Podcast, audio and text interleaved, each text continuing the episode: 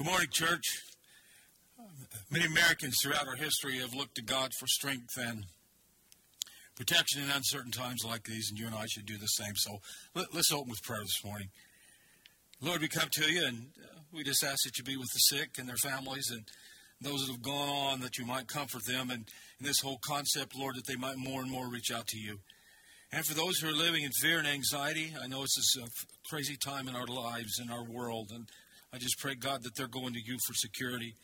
And for our nurses and our doctors and the professionals, professionals that's tending to the sick and those searching for a vaccine for this virus. And Lord, for our leaders as they seek ways to alleviate, alleviate the problems and sufferings that this virus is causing.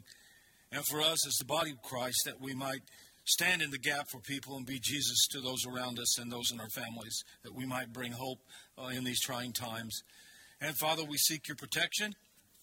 I seek your protection this morning, Lord, for uh, the Crossroads folks and all that's listening to this broadcast, Lord, that you would keep them safe and just help us to be smart in all this.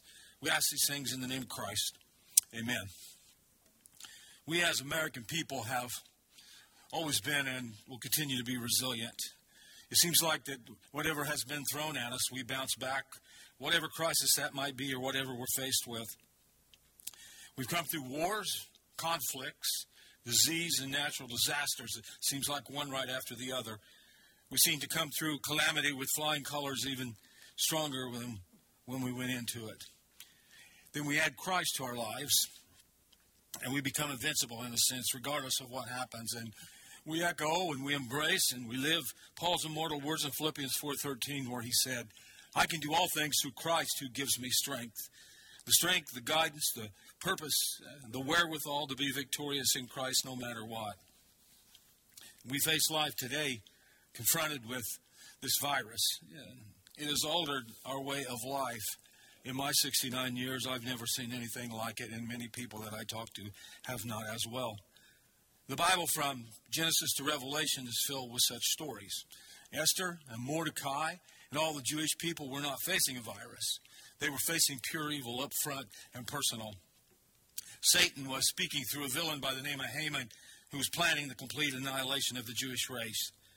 This destroying the lineage of our Lord Jesus Christ, and that's what Satan was up to. Of course, God intervened, as He always does, and as we seek His face, He will intervene in this mess in which we're in. He comes into our hearts and He gives us peace and security. And as our drama continues this morning in the book of Esther, for such a time as this. Title this message is What It Takes to Be Queen.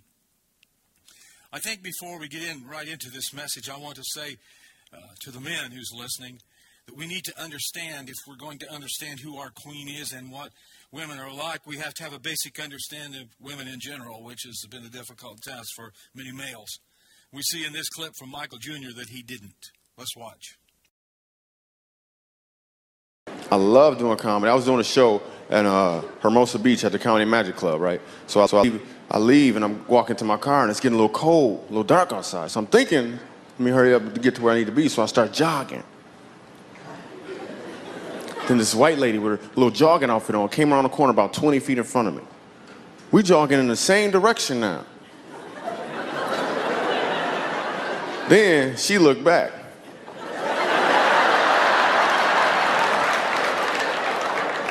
She started jogging faster. So I looked back too.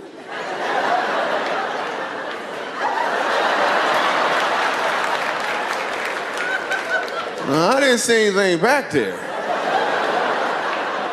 If a white person's scared of it, Michael Jr. is scared of it too.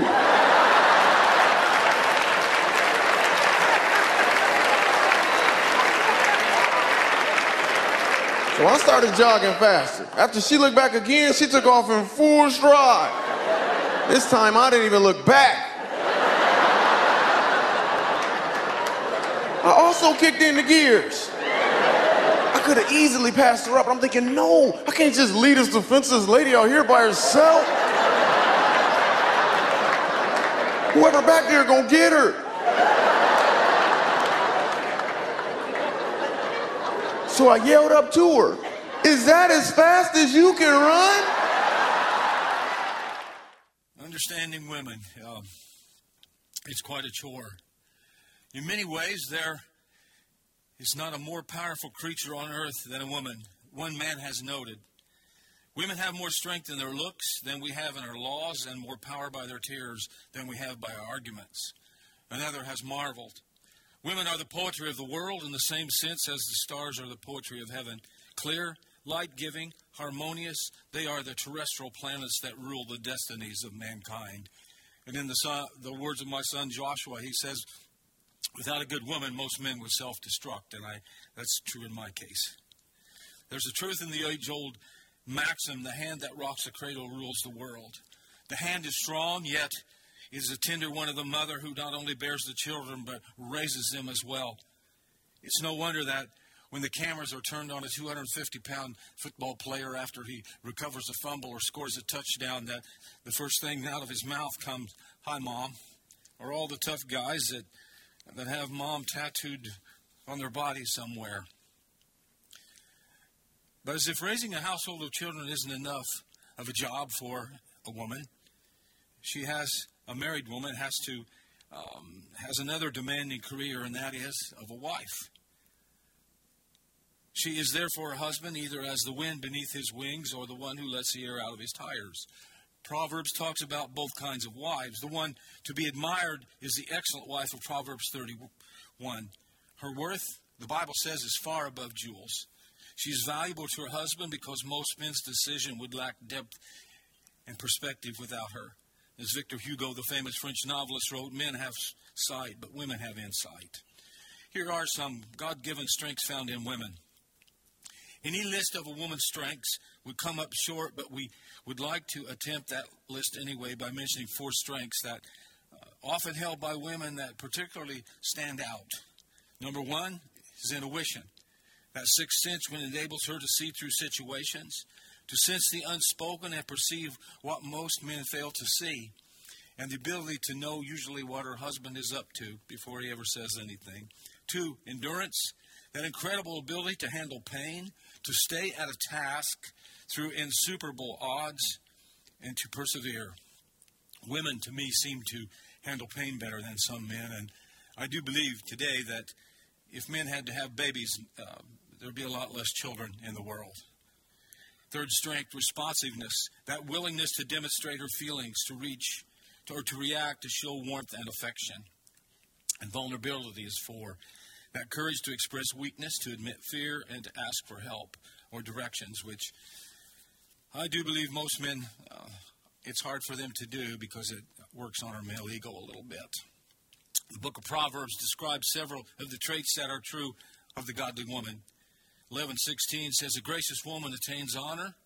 12:4 says an excellent wife is the crown of her husband. 18:22 he who finds a wife finds a good thing and obtains favor from the Lord. And then 19:14 house and wealth are an inheritance from fathers, but a prudent wife is from the Lord. The most polished description of a woman is found in Proverbs 31:10 through 31. It is written by the mother of a king and is placed in a climactic position at the conclusion of the book.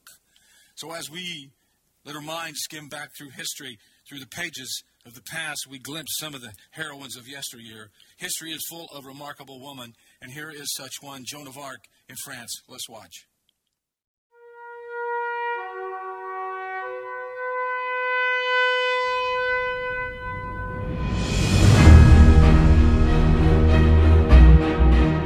On the 8th of May 1429, the town of Orleans in France erupted in celebration.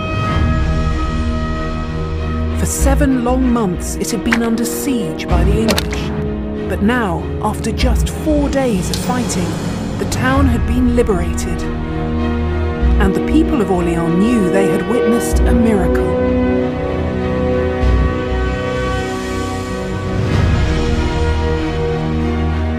The speed of their liberation was astonishing enough, but what confirmed it as a miracle was the identity of their liberator. She was a peasant girl, and she was just 17.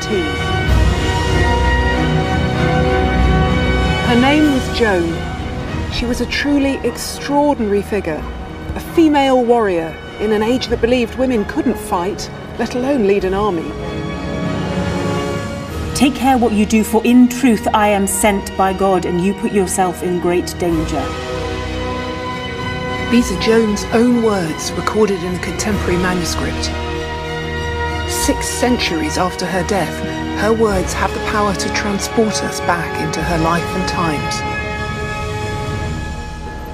To understand Joan's story, we need to explore a world where God and the devil are real Today, we're more aware than we've been, perhaps for centuries, of the power of faith to drive people to do extraordinary things, for good or ill. And in a world where God's will is at work, anything is possible.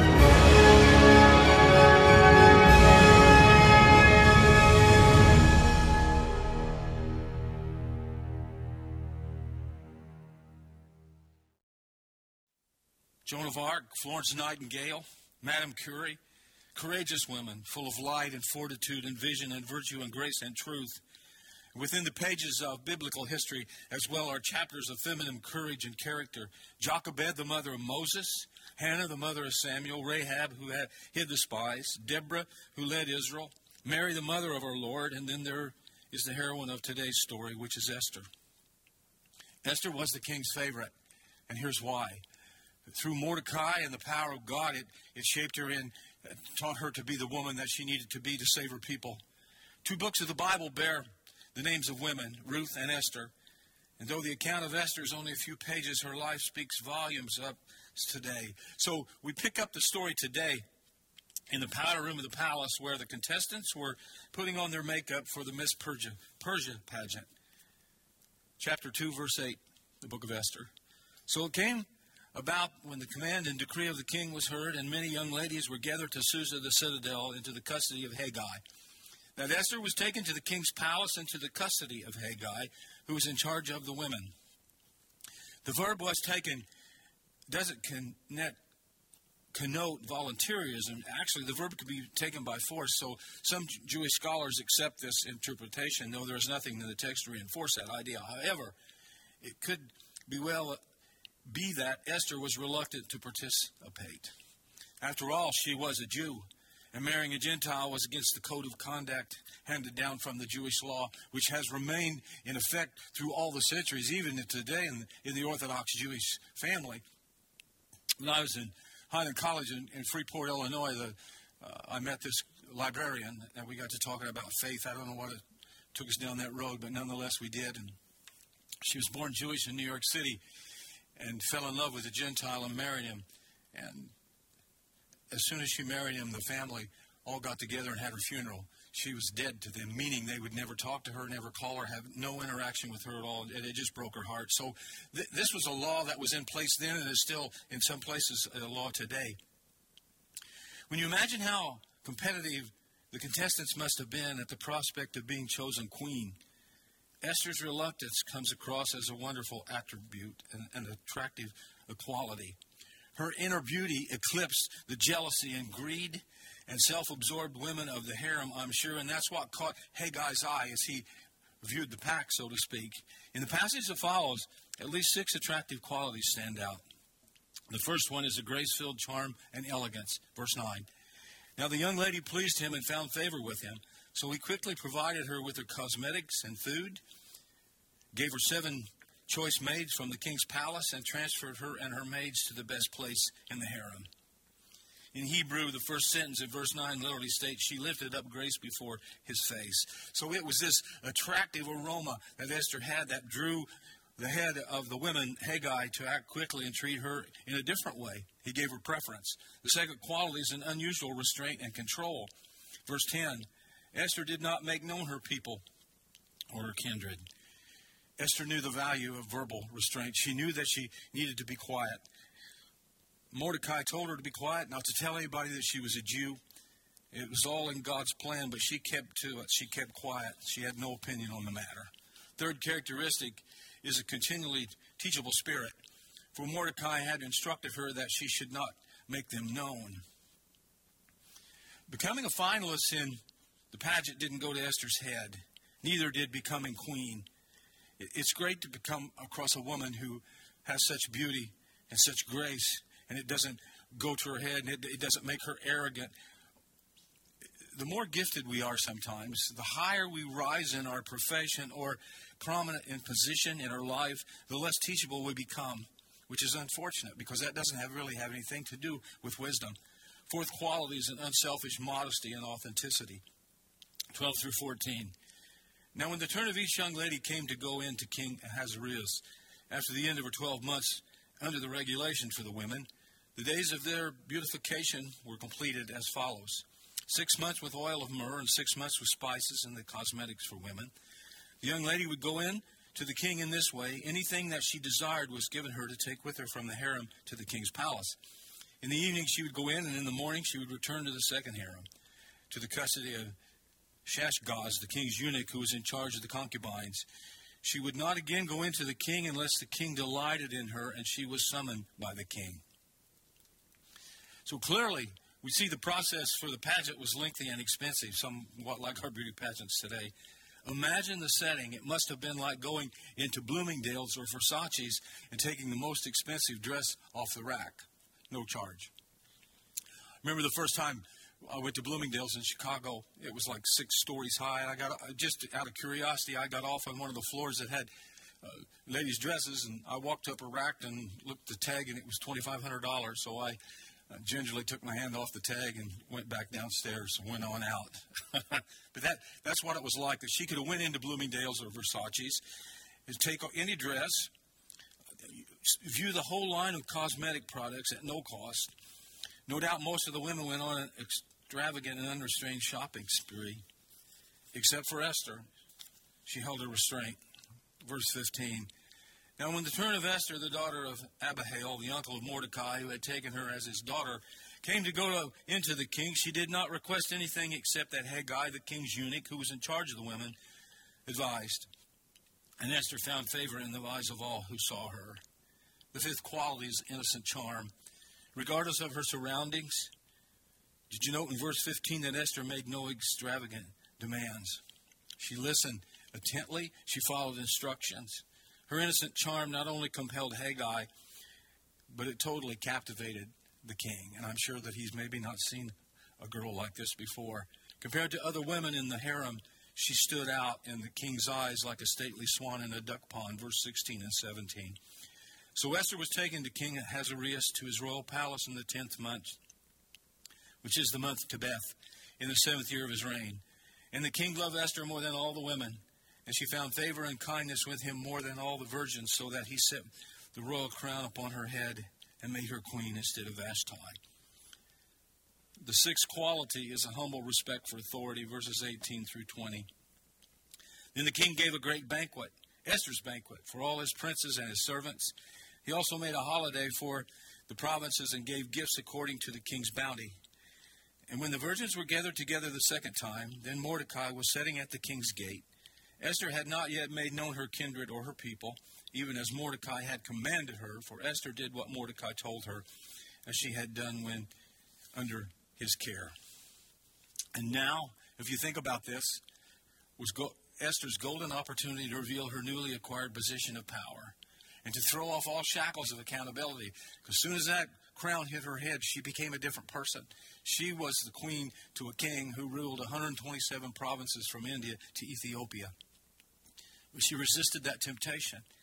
She still submitted to Mordecai's advice, even though she was queen. And it is that respect for his counsel that will later catapult her to the heights of heroism. When you have that kind of power and authority, it's hard not to exercise it. A few years ago, uh, Diane and I and uh, Opal Marie, which was my mother-in-law, who has gone on to glory, were coming into Casey on Old 40 from Martinsville into Casey, and it was a 40 mile an hour speed limit, and I was doing 52. So here comes a city cop and stopped us. As soon as the officer walked up to the car, I rolled the window down, and she leaned up. Hey, you know who I am? And he kind of ignored her at first till I got the license and registration. She said, Hey, I'm talking to you. Do you know who I am? And he looked back and he said, "No, ma'am, I don't." She said, "I'm Mrs. Boland. I'm the mayor's. I'm the mayor's mom." So that pretty much iced the cake. He handed the license back and said, "Thank you, Mrs. Boland," and told me to slow down. That's authority for you. Sometimes it gets you out of tight spots. Not that it's right, wrong, or indifferent, but Esther didn't do that. What's the moral of the story from Esther chapter 2 for you and I today. Because it all boils down. We look at history, we see how God has moved people as pawns around in his great scheme of things, but it always comes down to something that we Americans hold dear to. What's in it for me?